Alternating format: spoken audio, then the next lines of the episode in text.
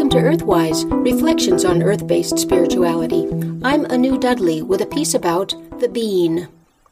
Reading through the Fedco seed catalog, my annual New Year's treat, I am always struck by the enormous amount of bean seeds, five whole pages devoted to 50 varieties of this plant.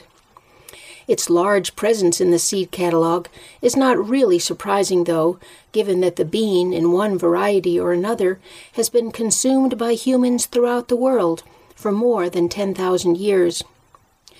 But the Fedco seed catalog got me thinking about the significance of the bean for human society beyond its clear importance as a food source. As with all things that over time come to figure in the survival of humans, the bean has acquired both sacred and folkloric meaning. Over the millennia, the bean has come to represent fertility, wealth, knowledge, and protection. In terms of fertility and wealth, the bean pod is a perfect symbol of abundance. Each individual pod has many seeds, and after just a short time shelling the beans from the dried pods, you get a whole bucket of beans. One of my favorite things to do after shelling dried beans is to run my hands through them and hear them clatter on top of each other as they fall back into the bucket. I feel so rich in that moment. That's where the old saying comes from to be full of beans to be overflowing with vitality and all the good things of life.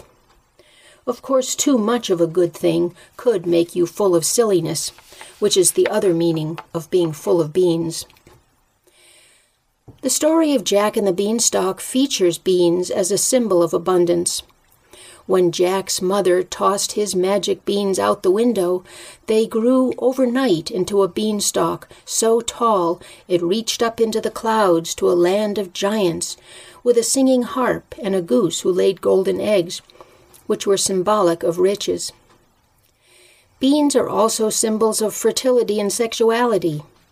For the ancient Egyptians, the bean's resemblance to the male testicle made it an erotic symbol. In Rome, eating beans was thought to stimulate sexual desire. Thus, in the early Christian church, monks and nuns were forbidden to eat beans, lest consuming them might compromise their chastity. Even in modern Italy, the fava bean is still a slang word for female genitalia. The bean was also associated with knowledge.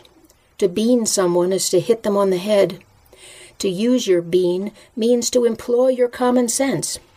To spill the beans is to disclose a secret. And if one doesn't know beans, it means one doesn't know the first thing about something.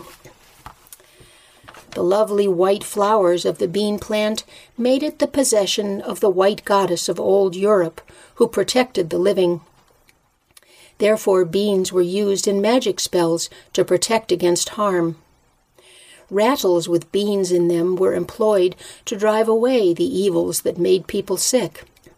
An old Anglo Saxon charm to avert danger was to shake this rattle while chanting, Three blue beans in a blue bladder, rattle, bladder, rattle. Try saying that three times quickly in one breath, for that's how you made the charm work. In the old midwinter celebrations, the one chosen to be king of the festivities was he who found the bean in his plum pudding. For the duration of the festivities, he wore the crown of wealth, knowledge, sexual potency, and protection from harm that was embodied in the beans. And he blessed the new year with these gifts for all to enjoy. Beans became a traditional New Year's meal, helping all to step forward into the new year with a belly full of all the good things that made life enjoyable. As Aesop, the ancient Roman fabulist, observed, better beans and bacon in peace than cakes and ale in fear. And so, my New Year's wish for you is that you all may be full of beans.